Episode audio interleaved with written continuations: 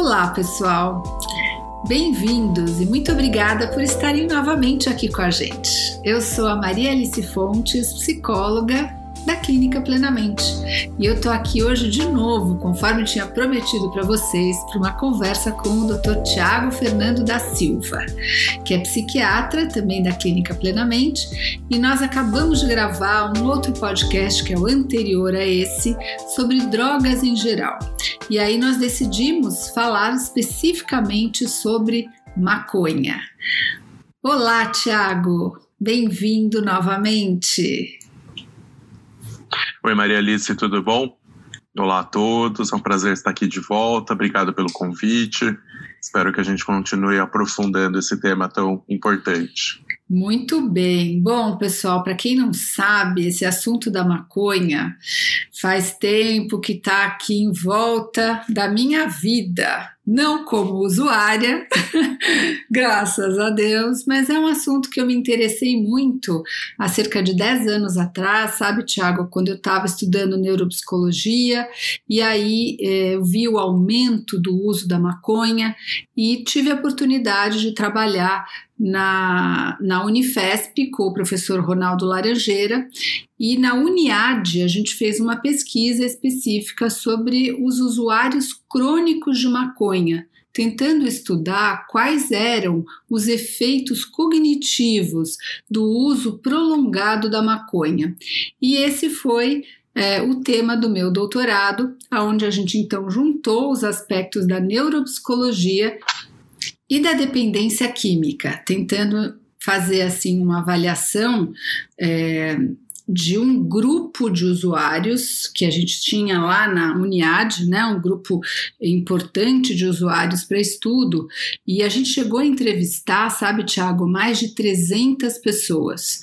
A nossa amostra foi uma amostra bem significativa em termos assim, né, de, de tamanho de amostra, porque nós conseguimos depois, no final, depois dos do início dos 300 avaliações, chegar numa amostra assim muito pura de 173 pessoas que não tinham outros diagnósticos psiquiátricos, eles eram pacientes exclusivamente de uso de maconha.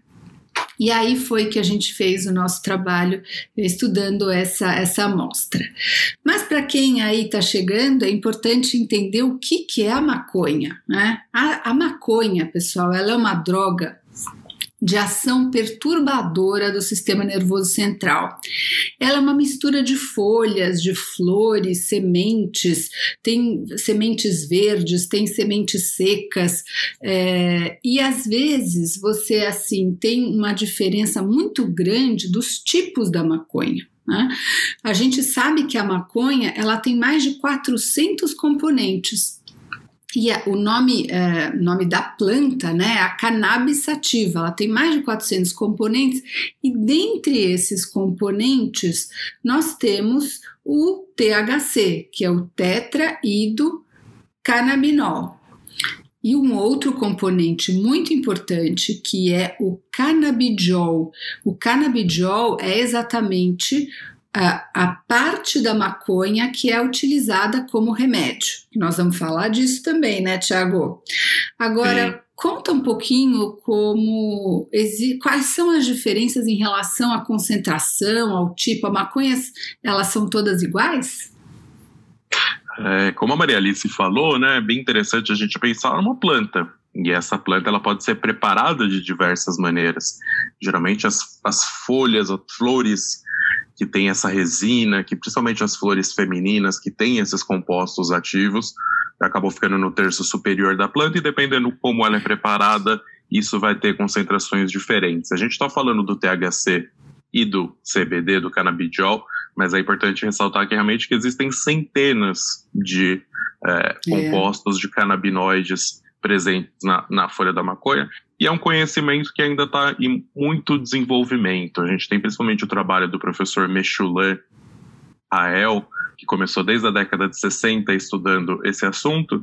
E basicamente, quando a gente está falando nesses tipos de maconha, a gente só vai se concentrar aqui mais para fins didáticos no THC e no canabidiol. Uhum. É, a, a, maconha mais comum, mais utilizada, é a maconha prensada. Então, aqueles blocos acho que todos devem ter visto pela televisão, em apreensões da polícia, aqueles blocos compactados, elas têm uma concentração de THC mais ou menos entre 4% e 12%, e são pobres em canabidiol, que 1% de canabidiol. Já o skunk, por exemplo, é uma forma de preparação diferente, que aí ela tem uma concentração maior, por meio de um processo químico, por meio de uma preparação de engenharia. É, de, genética, de, né? Mudança genética mesmo sim. na planta. Então, ela tem uma concentração de THC de até 16%, uhum. ou seja, você tem uma quantidade muito maior de THC. E um outro tipo muito comum é o rachixe. O rachixe ele pode ter concentrações de até 20% de THC e ele tem uma quantidade também um pouco maior de canabidiol. E o rachixe, geralmente, ele é feito como se fosse uma resina são alguns blocos compactados da planta, principalmente de extratos das flores. Uhum. Então tem uma resina que é muito rica em THC e que acaba fazendo a preparação do rachixe. E é importante entender, né, Tiago, que o, nós vemos aí gente às vezes fumando aquele cigarro de palha, tal, a gente acha que é tabaco, mas na verdade sabe-se que os jovens e mesmo os mais velhos gostam de colocar um pouquinho de rachixe no meio. Então, essa pasta do rachixe que vira, vamos dizer, quase uma cera, ela é colocada em pedacinhos dentro dos cigarros típicos de nicotina mesmo, e aí a pessoa enrola aquilo e você acha que ele está fumando um cigarro normal, mas de fato ele está sim consumindo THC, às vezes em altas doses. Né? E, bom, Joia, muito bacana pensar isso, entender o que, que é essa planta, mas mais importante é nós entendermos como é que ela age no nosso cérebro, né, Tiago? Porque todos nós temos um sistema chamado sistema endocannabinoide. E esse sistema canabinoide, ele tem uma ação neuromodulatória. O que quer dizer isso? Ele, em algumas áreas, em alguns uh, neurônios, ele tem uma ação mais excitatória. Em outros neurônios, ele tem uma ação mais inibitória, de forma que ele não age de uma maneira assim, uh, sempre igual no cérebro. Ele tem assim uma, uma, uma característica onde ele modula muitas das nossas dos nossos funcionamentos, tanto do, do funcionamento do nosso sono, do apetite, até assim uma neuroproteção do desenvolvimento mesmo do cérebro. E é importante entender que quando a pessoa fuma maconha, essa maconha, o THC, ele se liga nos receptores que já existem no cérebro do sistema canabinoide. Por que, que existe esse sistema canabinoide? Vocês podem perguntar. Se a gente, puxa, não, fuma, não é todo mundo que fuma maconha porque nós temos uma substância, algumas substâncias, né, que nós mesmos produzimos, que é a anandamida, o 2-AGT, tem alguns endocannabinoides que se ligam a esses receptores canabinoides no cérebro. E aí, quando a gente fuma maconha, aquele o THC ele se liga ao receptor canabinoide e ele faz com que o nosso sistema fique todo meio atrapalhado, né? Ele não sabe mais direitinho como é que como é que devem ser essas transmissões. O que, que você pode contribuir, Tiago, para contar para a gente sobre o sistema canabinoide? E esse sistema endocannabinoide, que inclusive vem sendo um alvo de investigação ativa de novos fármacos, de novas medicações, por exemplo, do canabidiol, ele tem um papel fundamental. Por exemplo, vou dar um, um exemplo específico que é o controle de modulação de dor.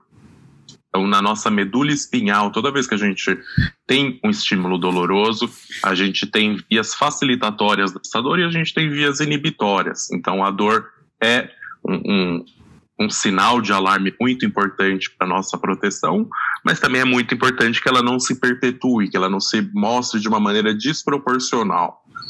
E um dos mecanismos que faz endógenos que faz com que haja um controle da dor é o sistema endocannabinoide. Uhum. Então, endocannabinoides, ou seja, canabinoides que nós produzimos, eles agem diretamente na medula espinhal, controlando o estímulo doloroso. Olha Isso apenas só. uma dentro das centenas de funções relacionadas com os canabinoides, que estão relacionados com neuroproteção, que estão relacionados com o controle do sono, que estão relacionados com o controle do apetite. Então, o sistema. Em, e uma coisa importante de, de se dizer que o conhecimento científico que a gente tem desses receptores, é, até por uma questões morais e políticas nos anos 70, acabou sendo muito barrado. Uhum. Então, hoje em dia, e também graças ao vanguardismo por Meshulam em Israel, que a gente está ampliando cada vez mais esse conhecimento. Perfeito. E aí, olha só, né? O, a THC, a maconha, se liga no nosso sistema canabinoide, mas ele se liga também, pessoal, tem receptores importantes no nosso sistema de recompensa cerebral. E aí é esse é a chave para a pessoa ter prazer na hora que ela fuma maconha. Então, além de afetar uma série de funções do nosso cérebro dá prazer. E por isso ela vira uma droga de abuso, onde a pessoa quer usar cada vez mais para voltar a sentir aquele prazer que ele sentiu da primeira vez ou da outra vez, e que, né, vai, vai tendo o que a gente sabe que é o aumento do uso da dose para sentir o mesmo efeito, e aí a possibilidade de caminhar para um quadro de dependência. Então, assim, é perigoso, né? Mas vamos falar é, hoje um pouquinho sobre essa história da cognição e da maconha. Cognição, assim, como é que ele age no cérebro e quais são as nossas funções cerebrais. Então, nós temos, né, a atenção, a percepção, a linguagem, a memória, é, o raciocínio, lógica, as funções motoras, as funções executivas, que seria quase o nosso assim maestro do cérebro, alguma coisa que breca, que para, que tem um controle inibitório e todas essas funções elas acontecem de forma harmônica. Né? Só que quando a gente fuma maconha, o que acontece é que o THC ele se liga nesses receptores cerebrais e de novo faz com que essas funções elas fiquem muito atrapalhadas. A gente tem os efeitos agudos do uso da maconha, que é logo depois que a pessoa consumiu, e nós temos os efeitos crônicos, que são aqueles que aparecem a longo prazo, mesmo depois, até que a pessoa parou de usar maconha. Então, isso é uma coisa muito importante de entender, que assim, primeiro os efeitos agudos, todo mundo sabe, né? Olho vermelho, a boca seca, às vezes uma sensação de calor, uma sensação de frio, pode dar assim um aumento da pressão é, arterial, inclusive o coração bater mais, mais rápido um relaxamento muscular e principalmente um aumento de percepção. As cores ficam mais coloridas, os sons ficam mais é, assim é, vibrantes e aí, claro que a pessoa pode, como essa, droga tem uma ação perturbadora, entrar nas famosas viagens é, para é, sentir todas essas sensações diferentes. Esses são os efeitos agudos, só que a gente tem os efeitos crônicos e tem vários estudos, né, de revisão sistemática tentando estudar assim todos os trabalhos que já foram feitos atualmente para tentar entender quais são de fato esses é, esses efeitos que ficam a longo prazo. Então, um efeito importante primeiro é o efeito da atenção. Então a gente sabe que quem usa cronicamente a maconha, cronicamente quer dizer o quê, pessoal? A gente fala é, em maconha em cerca de 10 anos, vai. É muito comum a gente ver pessoas que fumam maconha há mais de 10 anos. Todo final de semana, ou à noite, ou sempre para dormir, e aquilo passa a ser um uso que faz parte da vida da pessoa. Então, mesmo sem usar, ela tem um prejuízo na atenção e ela tem especialmente um prejuízo na memória. E todos os estudos mostram que esse é um domínio, né? A, a, a, memória, ele é o domínio mais afetado pela maconha nos últimos 10 anos, sempre se aponta a questão de memória. A pessoa fica com problema né, na memória verbal, tanto assim de forma imediata, quanto ela lembrar de coisas, às vezes, que aconteceram no dia anterior ou na, na semana passada. A pessoa tem uma dificuldade de recuperação da memória, isso, pessoal, mesmo depois de abstinência. Nós temos então assim a atenção, a memória, mas temos também, né, uma coisa importante que é a função executiva. E essa função executiva, eu acho que foi de fato um dos uh, pontos que o trabalho lá do nosso doutorado uh, mostrou que as pessoas que fazem uso prolongado da maconha, crônico, elas acabam ficando um pouco, entre aspas, atrapalhadas.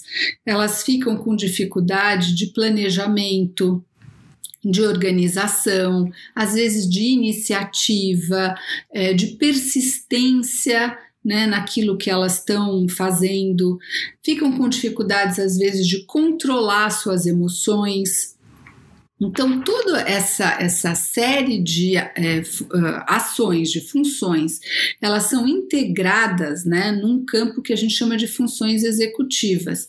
E essas funções executivas, elas são moderadas aqui pelo lobo frontal. E no lobo frontal tem muitos receptores canabinoides. Então, de fato, além da memória, a gente sabe, né, as pessoas que são aqueles usuários crônicos, eles ficam assim, às vezes, com uma dificuldade de persistir é, na, nas suas atividades, acabam tendo essa falta de iniciativa, de ânimo, e tem um quadro que se chama síndrome amotivacional que a pessoa vai ficando assim meio paradona. Né? Isso, isso, é muito comum em jovens que têm um uso pesado de maconha, que eles ficam sem vontade, sem vontade de, de começar as coisas, sem uh, iniciativa. E aí realmente é muito importante que a gente entenda que isso não é um efeito agudo, é um efeito crônico que a pessoa vai uh, desenvolvendo ao longo do tempo. Então, assim, é muito importante entender né, que essas, essas funções elas ficam comprometidas, mas na verdade é, sabe-se que quanto mais cedo a pessoa começa a usar, pior o prejuízo. E isso os estudos mostram de forma contundente. Enquanto o cérebro está em desenvolvimento, que seria, vamos dizer, se a gente fosse colocar ali né, uma linha de corte, o que, que seria antes dos 15 anos de idade, por exemplo, o início antes dos 15 anos de idade, tem efeitos piores, têm efeitos deletérios no cérebro do que a pessoa de repente começar a usar maconha só lá com 20, 22 anos. Só que infelizmente não é isso que acontece, né, Tiago? As pessoas começam a fumar muito cedo, cada vez mais cedo. E nós vemos o cedo até em mulheres grávidas que fazem uso de maconha. Essas crianças que estão, né, esses fetos, esses bebês que estão na barriga de mulheres que fazem uso de maconha, olha o efeito precoce, já estão sendo submetidos a essa droga mesmo dentro da barriga da mãe. Então, assim, quanto mais cedo, pior, e quanto maior o uso, pior também. Então, ela é dose dependente. É, não é uma pessoa, por exemplo, que fuma maconha uma vez num final de semana, é, isso provavelmente não vai ter um efeito deletério, crônico e, e, gravíssimo na vida dela. Agora, se ela começa a usar muito cedo e ela usa de forma pesada a maconha, é muito difícil escapar. Algum efeito cognitivo vai acontecer sim. Essa pessoa que fuma eventualmente uma vez e tal, pode ser que ela não tenha os efeitos é, assim cognitivos, mas ela pode ter um efeito muito grave, que é o risco de desencadear psicose, o risco de desencadear um surto, que essa pessoa às vezes pode é, desencadear de repente até uma doença, que é a doença da esquizofrenia. Então, assim, é alguma coisa preocupante que nós precisamos alertar. Infelizmente, alguns países do mundo têm assim uma flexibilidade muito grande para achar que maconha não é problema, para achar que maconha é uma droga só recreativa, que nem tomar assim uma, uma cervejinha, e não é. A maconha ela é uma droga que tem um potencial para causar dependência muito forte e como o Tiago disse, a concentração de THC ela varia muito de acordo com o tipo de maconha e é, infelizmente isso está na nossa sociedade. A gente sabe que não vai deixar de estar, né? a maconha vai estar presente, todas as drogas vão estar presentes, não existe um mundo sem drogas, mas que nós possamos ter consciência orientar é, e também tirar um pouco as confusões que são feitas. Por exemplo, a respeito da maconha medicinal, né, Tiago? Que as pessoas falam, puxa, mas maconha é remédio também. Então, eu queria que você explicasse para a gente o que, que é esse assunto de remédio da maconha. Acho que quando a gente fala esse termo maconha medicinal, isso já suscita uma série de, de, de confusões sobre esse assunto, né? A gente sabe que Muitos indivíduos, por exemplo, com sintomas ansiosos, com sintomas depressivos, acabam fumando maconha numa tentativa inicial de ter uma melhora dos sintomas, e muitas vezes sim, essa melhora acontece, questão de horas, mas isso acaba tendo um efeito rebote imenso, e na verdade, com o passar do tempo, só ocorre uma piora dos sintomas. Então, quando a gente está falando de maconha medicinal, a gente não está falando necessariamente do fumar a maconha, fumar o prensado, fumar o skunk. Quando a gente fala de maconha medicinal, na verdade, esse é um termo um pouco ruim. Na verdade, eu estou falando desses canabinoides. A gente tem um a gente está um campo crescente de conhecimento dos canabinoides. Na verdade, a gente tem centenas, provavelmente milhares desses canabinoides presentes na cannabis sativas. Dois mais comuns que estão sendo estudados são o THC e o CBD, o canabidiol. É, e uma coisa bem interessante, isso já é um dado robusto na literatura científica, isso não é mais uma questão de achismo. Por exemplo, existem diversas situações clínicas nas quais o canabidiol, por exemplo, está indicado.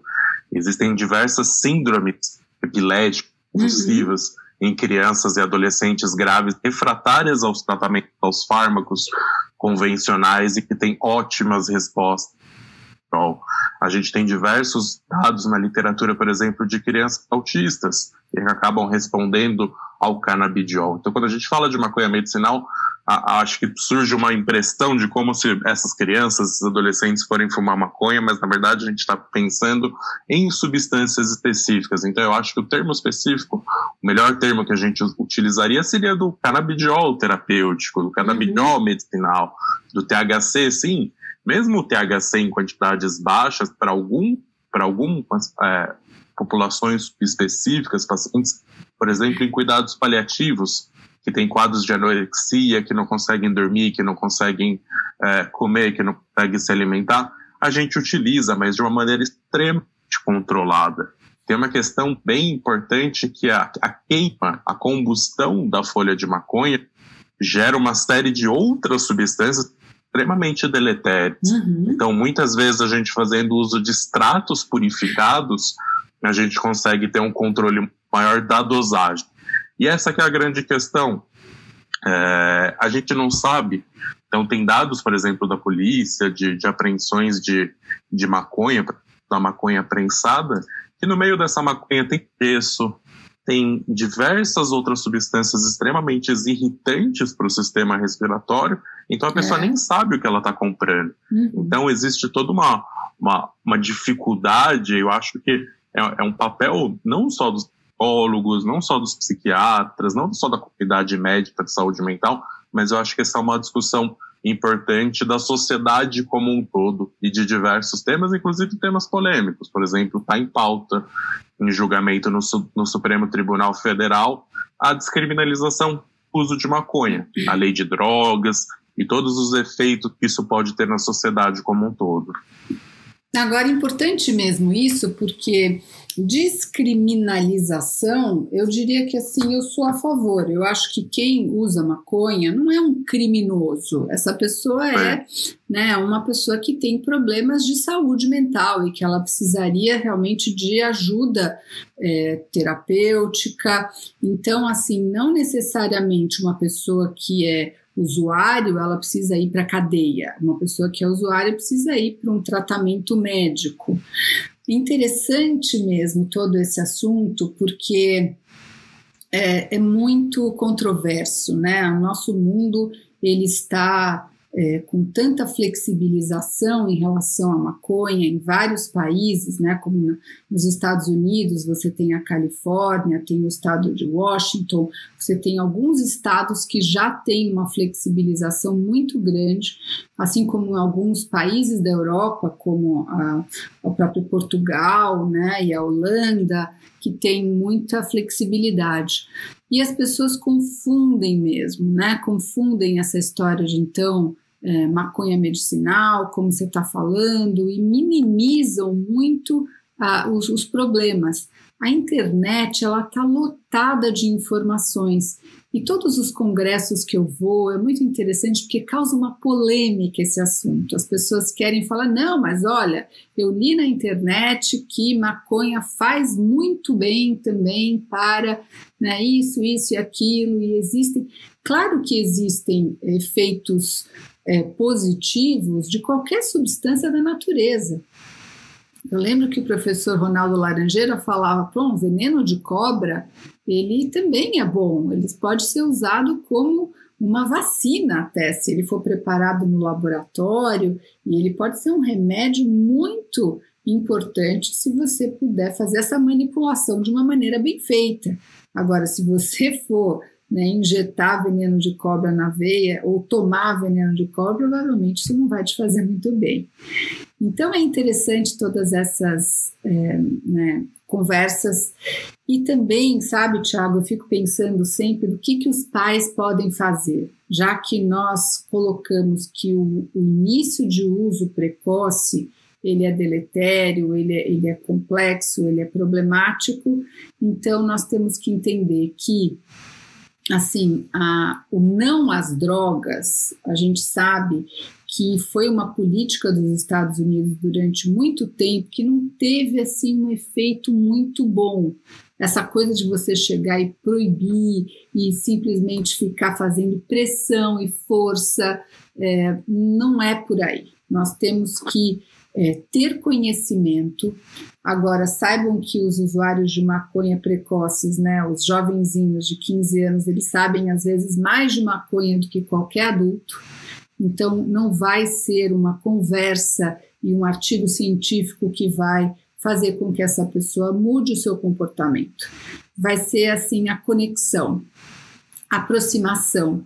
Esse jovem está perto, você entender o que, que ele está querendo dizer né, com esse uso, às vezes, da maconha. É, será uma confrontação aos pais? Será, de repente, a busca de um momento de prazer, porque essa pessoa está num quadro depressivo ou está num quadro de ansiedade, ou de repente ele quer pertencer a um grupo e esse grupo de referência usa maconha e ele quer simplesmente fazer parte.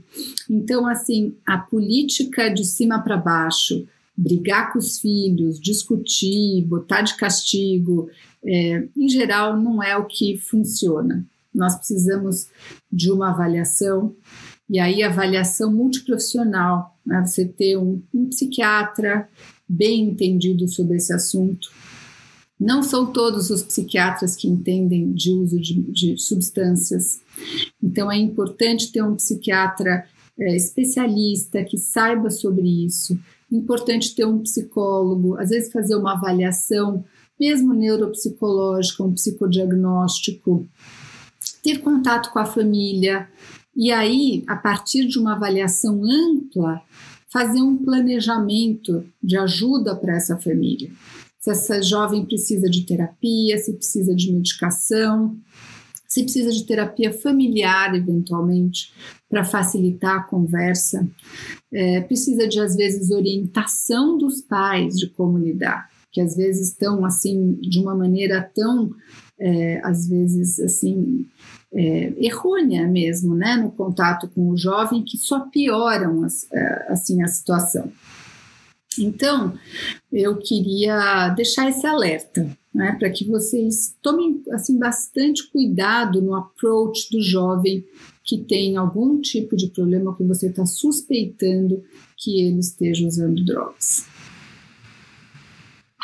E para complementar, Maria Alice, eu acho que um aspecto fundamental, não só do, do transtorno por, dos usuários, de usuários de maconha, dos pacientes que usam maconha, de suas famílias, é, é, de ser empático. A gente vê muitos realmente profissionais de saúde mental que têm essa questão mais punitivista, essa questão mais moralista, é, essa questão mais proibicionista de uma maneira muito rígida, sendo que que a gente vê o que tem mais resultados é realmente a gente ter uma abordagem empática. Muitas vezes por trás daquilo existe um sofrimento gigantesco, gigantesco, existe uma angústia, existe um quadro existem com diversos conflitos familiares, existem diversos modelos familiares, existem problemas de comunicação dentro daquela família. Eu acho que uma atuação de uma equipe multidisciplinar consegue ajudar muito, e estando próximo. É justamente da gente ser um aliado, um aliado desse tratamento. A gente não é alguém que vai ser. Muitas vezes as pessoas ficam um pouco reticentes de serem levados a um psicólogo, um psiquiatra, com medo daquilo ser reproduzido, aquele discurso: olha como que você está fazendo é errado, olha isso. E muitas vezes no tratamento, é uma coisa bem interessante, até a professora Sandra Chivoleto fala bastante disso. A gente fala nos atendimentos, sinceramente, a gente fala pouco de maconha. Uhum. A gente uhum. vai falar mais sobre os pontos positivos dessa pessoa. A gente vai falar sobre os pontos positivos desse jovem. O que ele gosta de fazer, quais são os círculos de amizade, quais são as potencialidades. E a gente vê como que a maconha vai saindo né, desse foco é, existencial da vida dessa pessoa. Então a gente tem ótimos resultados com o tratamento. Excelente. Bom, nós estamos lá na nossa clínica plenamente e nós estamos sempre disponíveis. Nós gostamos desse assunto, né, Tiago? A gente gosta de tratar esse tipo de, de situação. E temos uma equipe multiprofissional, as ordens, e claro que assim, tem ótimos profissionais em São Paulo, no Brasil, no mundo inteiro, e procurem mesmo pessoas que vocês se identifiquem, pessoas que vocês tenham de referência para ajudar. Olha, Thiago, eu queria te agradecer novamente muito pela sua presença aqui no nosso podcast Viver Plenamente e te convidar para falar de novo, de repente, de outras drogas. A gente pode falar aí sobre, né, pegar a cocaína especificamente, as drogas estimulantes e falar sobre ela e essas drogas mais, os club drugs, êxtase, as, né, as, as drogas é, de abuso mesmo dos jovens. Então, olha, é, muito obrigada. Foi um prazer estar aqui com você e até a próxima. Muito obrigado, pessoal. Fico à disposição. E mandem sugestões. Se vocês tiverem alguma nas nossas redes sociais, se vocês tiverem alguma sugestão de algum tema que vocês gostariam que a gente abordasse, seja dessa parte de drogas, que eu acho que tem um universo muito grande, ou de qualquer outro assunto de saúde mental, a gente fica à disposição. É um prazer conversar com vocês. Excelente. Então, vocês podem mandar suas sugestões para o meu e-mail no ma@plenamente.com.br e se você você gostou, se você achou interessante o nosso bate-papo, envia ele para alguém que você acha que pode é, se beneficiar, que pode gostar desse assunto. E aí você vai ver que nós temos aqui um podcast por semana e a gente espera que você curta, goste e compartilhe as informações. Esse é o nosso propósito: promover saúde mental e ajudar as pessoas a desenvolverem resiliência e uh, se relacionarem melhor com elas mesmas, com os outros, com as suas famílias. Muito obrigado e até a próxima. Um abraço. Um abraço, pessoal.